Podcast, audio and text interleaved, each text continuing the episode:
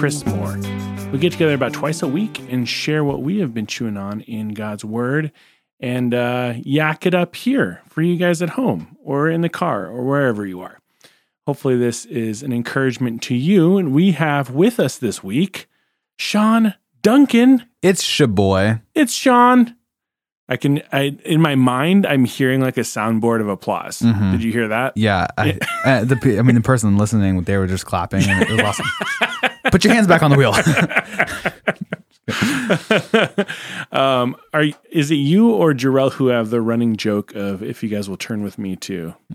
that is Jarrell. Is Jarrell Jarrell? also has the running joke of, and then Paul said, He's gonna love we you guys al- always start the episode of like, uh, today I'm going to refer to him as Peter because it is Peter, and then like three minutes in, it's like, yeah, I'm Paul's. He just he's recording with me after this. So Uh, and fun. every every time I listen to, I always think I'm going to text Jarrell right now, and I'm like, ah, he, he probably already knows. Very funny. Oh Anyways. my goodness! So you are walking us through Sermon on the Mount. Yeah, huh? just looking at Paul's sermon and I'm just kidding. Uh, yeah, Sermon on the Mount still to this day, uh, Jesus' longest recorded teaching. meaty. And it's to who? It's to his disciples. It's to his disciples. And he starts off by telling them how blessed they are Mm-hmm. um, because they're his disciples, not because of anything they've done. That they're blessed, that they're salt of the earth, that they're the light of the world. And then Jesus tells them about who he is, that he is the one who is fulfilling the law and the prophets, both uh, in who he is and what he is doing, um, but also in what he is teaching and, and what he is showing it looks like to live in the kingdom of God. So he's talked about um, ethically how to live, and he's taken um, commands that we might look at just as actions, and he's pushed them into heart motivations. And he's talked about um, our praying life, praying, Yes. our, our praying life, and our giving, and um, our our fasting, and how it should be um, motivated by a desire to both be with and to be seen by God, our Father, who sees in secret, rather than to be seen merely by our peers. Because if, if that's what we want to see, very easy to achieve, and that is our reward. We have gotten it. Um, but last week we took a turn where he uh, all throughout Jesus has been talking about this reward, this reward, this reward, and it really started in the Beatitudes where um, he said, "Blessed are you." Who hunger and thirst for righteousness, for you will be satisfied. And then um, the eighth one, blessed uh, are you, um, uh, uh, blessed are those who are persecuted for righteousness' sake, for theirs is the kingdom of heaven. And then he takes it a step further. Blessed are you when others revile you and persecute you and utter all kinds of evil against you falsely on my account. Rejoice and be glad, for your reward is great in heaven. For so they persecuted the prophets who were before you. So we sort of started hearing about this reward, um, about those who live faithfully to God and desire God's righteousness and how they're rewarded. And what are, the, what are they rewarded with? God's righteousness. That's the thing that they're desiring. And then so those spiritual disciplines of praying and fasting and um, giving to the needy. Why do you do those things? Is it to be seen by your peers? No. Well, you do those things because you you desire to be um, intimately involved in God's work in this world. And when you do that, like your Father who is in heaven and who sees in secret, He sees you doing that, and He rewards you with the with the intimate relationship that you long for with him. Um, you have that now, and you'll have that in eternity. Um, so the, then he takes that shift, and rather than talking about reward, he talks about treasure. So the thing that you value, the thing that you value and you store up, it actually shows you where your value is, like your own personal value. So he started talking about um, the things you lay up, what you're looking at, and then ultimately he culminated by saying you cannot serve God and money um, your life is spent serving something or someone and you the thing that you serve is the thing that you are dependent on to provide for you. It's like the this um, synergistic relationship where what i serve is actually the thing that i depend on to provide for me. And he just said you can't serve god and money. Mhm. so now he's going to take the turn and i'm just going to read the text and then we'll talk about it. Great. Therefore, I tell you, do not be anxious about your life, what you'll eat or what you'll drink, nor about your body, what you will put on. Is not life more than food and the body more than clothing? Look at the birds of the air. They neither sow nor reap nor gather into barns, and yet your heavenly Father feeds them. Are you not of more value than they? And which of you, by being anxious, can add a single hour to his span of life? And why are you anxious about clothing? Consider the lilies of the field, how they grow. They neither toil nor spin, and yet I tell you, even Solomon in all his glory was not arrayed like one of these. But if God so clothes the grass of the field, which today is alive and tomorrow is thrown into the oven, will he not much more clothe you, O you of little faith? Therefore do not be anxious, saying, What shall we eat, or what shall we drink, or what shall we wear? For the Gentiles seek after all these things, and your heavenly Father knows that you need them all. But seek first the kingdom of God and his righteousness, and all these things will be added to you. Therefore, do not be anxious about tomorrow, for tomorrow will be anxious for itself. Sufficient for the day is its own trouble. There we go. There we go. Okay, can I open this with a question? Uh, can I first start by saying that we just read nine verses? That We yeah, went we went from doing one verse at a time to nine. We really do need to take Okay. a moment and appreciate this. Yeah, go ahead and open it up. That's impressive. The people at home are like, slow it down, guys. um, is he, is Jesus just talking about what we eat, what we drink, what we wear? Or is there more to what he's saying? He's definitely not talking about less than those things. Okay. Um, let me take it a step further because I think we reduce it too far sometimes. And we read this is how maybe sometimes we we blanket statement Jesus is teaching. hmm Therefore I tell you do not be anxious. Easy. Yeah. well, that's not what he says. right. He doesn't say don't be anxious. Um, and th- it's a touchy issue right now um, because anxiety is um, heavily talked about in our culture. Yeah. Um, anxiety is something that um, is a word frequently used, and it has a lot more nuance on it now than it did in, when translators were using that word to to do this description. So, um, the first thing, just for clarity, that Jesus is not saying is that for someone who struggles with anxiety, and when I say anxiety, I mean like a deep um, seated um, emotional turmoil where you don't know why you have it. Something happened in your past and you're not even really aware of it. And yet there's these things that trigger, and all of a sudden you just become like overwhelmed and, and it feels like you have butterflies or your chest is getting tight.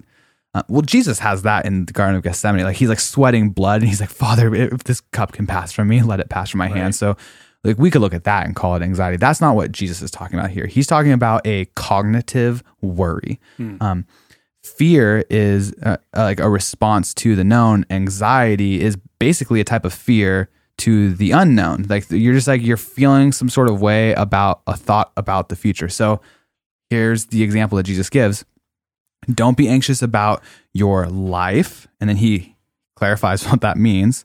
What you will eat or what you will drink. So the things that you eat or you drink what do they sustain?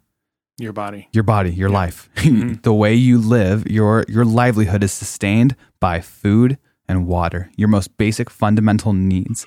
Then he says, um, also do not be anxious about your body. And he clarifies what you will put on. In other words, your clothing. So, three fundamental basic needs food, water, clothing. And to worry about those things, he says, Jesus is saying, you're anxious about your life or you're anxious about your body. So, to say, man, where is my? I'm not going to have enough money to buy some food tomorrow. Remember, he was just talking about money Yeah. last time we were together. Uh, what what am I going to do? Am I going to have to steal? Uh, am I going to have enough enough money to to buy some clothes uh, from H and M? Those 1999 jeans that Sean's always wearing. Um, Good deal. if you don't like H and M, I'm sorry. it's where I shop. Um, yeah. So the first thing he's talking about is, is these basic fundamental needs, and then worrying about where you're going to get them from.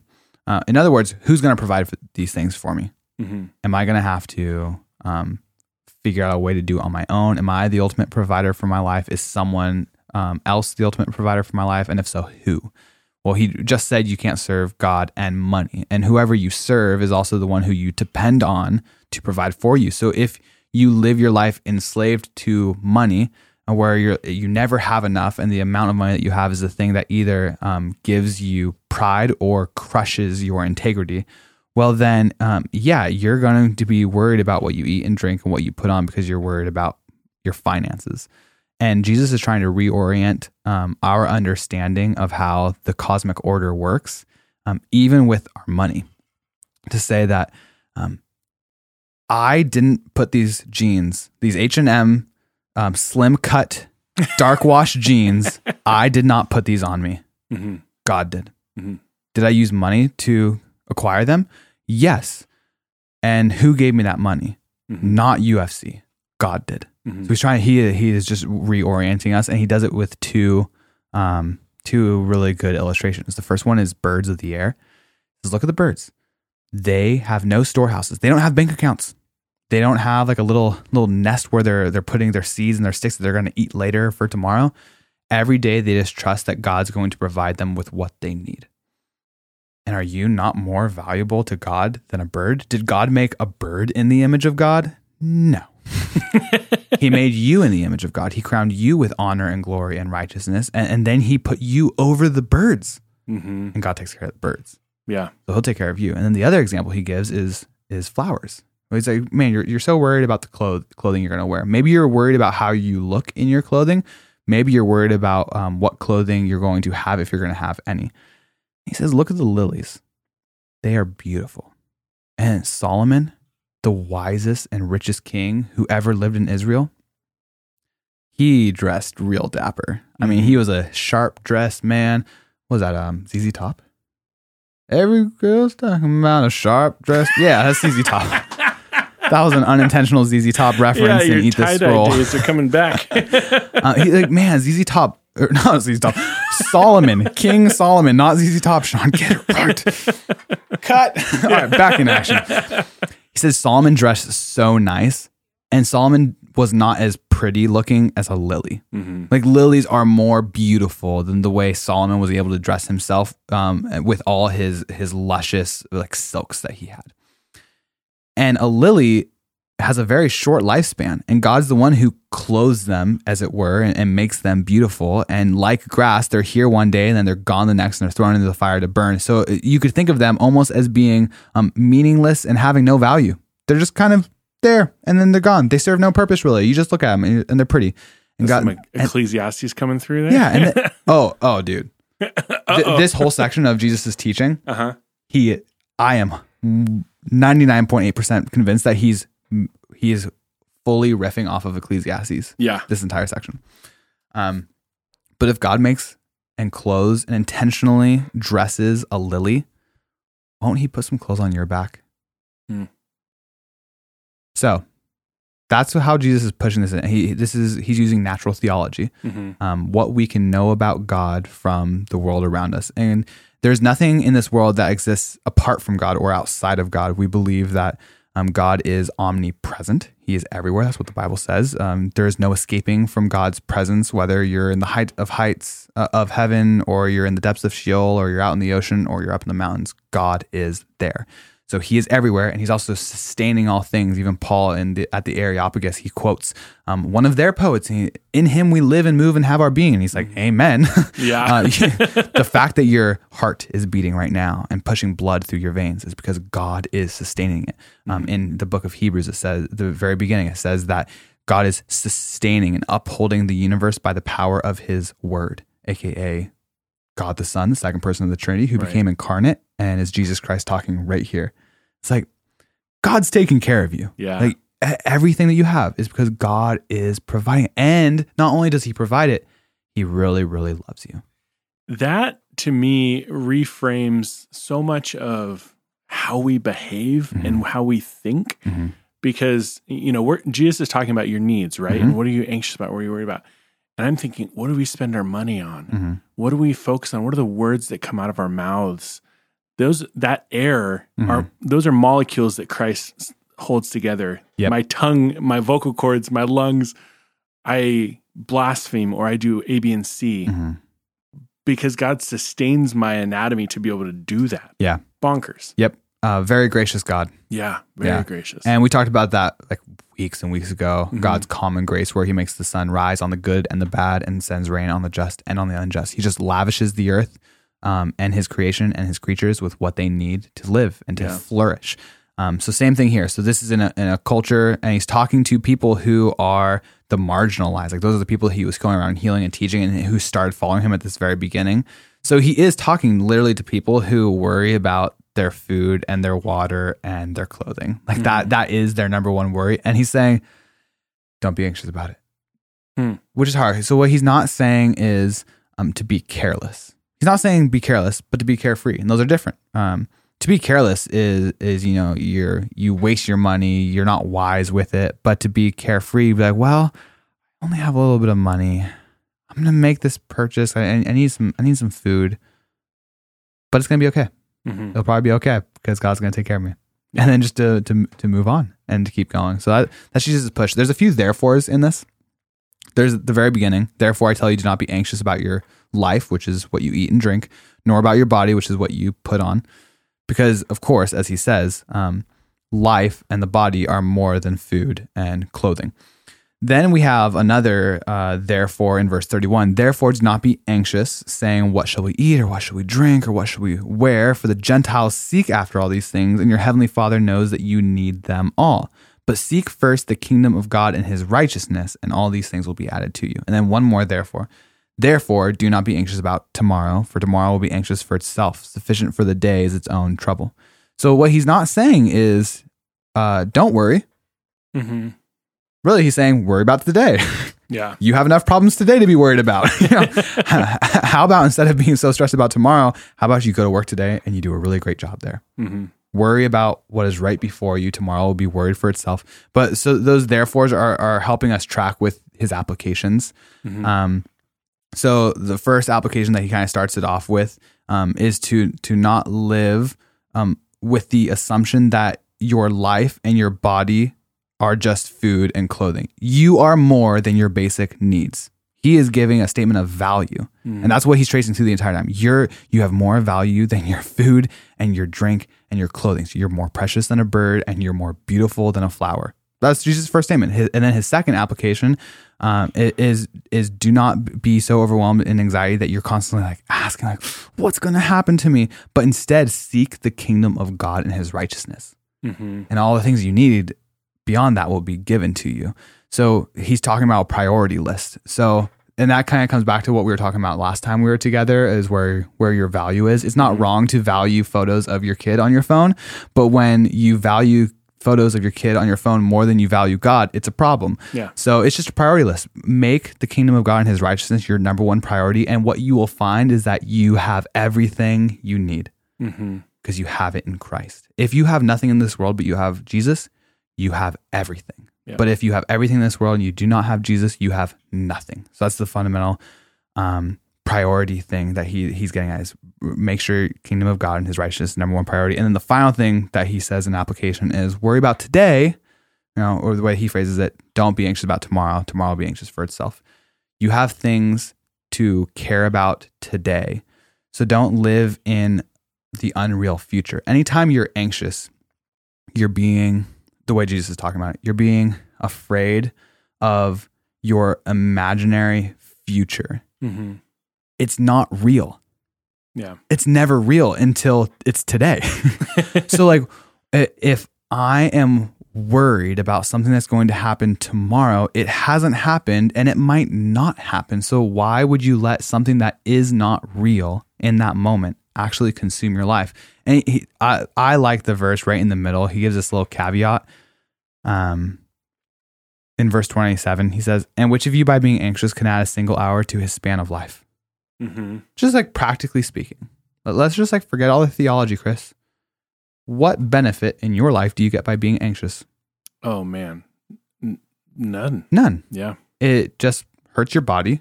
Um, it actually decreases your lifespan, Mm-hmm. uh, at least according to like modern science and, and health professionals.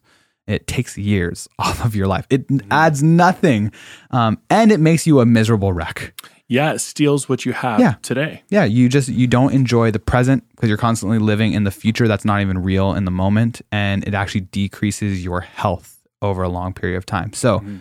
just practically speaking being anxious being cognitively anxious about tomorrow gains you nothing should you prepare for the future yes you know look at the ants and how they work like they are very wise and how they they build and they work together and they store up for winter be like an ant but also be like a bird Mm-hmm. and don't worry about your food for tomorrow because God's going to take care of you. So that's this passage. Um, who are you going to serve? Are you going to serve God and seek His kingdom and His righteousness, or are you going to um, essentially either serve money or serve yourself, where you try to be the commander and provider of your own life? Yeah.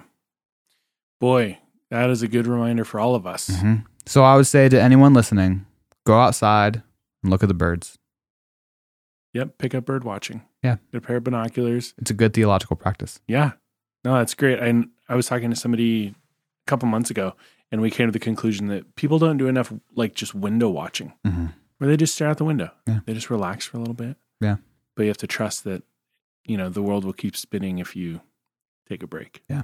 So, well, uh, Sean, thank you so much for this reminder that ultimately it is the Lord that takes care of all of our needs, and we can trust Him. He's a good Father if He takes care of the animals. He'll Mhm. take care of us. Yeah, So- he knows what you need. Yep. That is a good, comforting message. Hopefully, you guys enjoyed it. Sean, thank you so much. You bet. Yeah, we'll get you Thanks guys next me. time.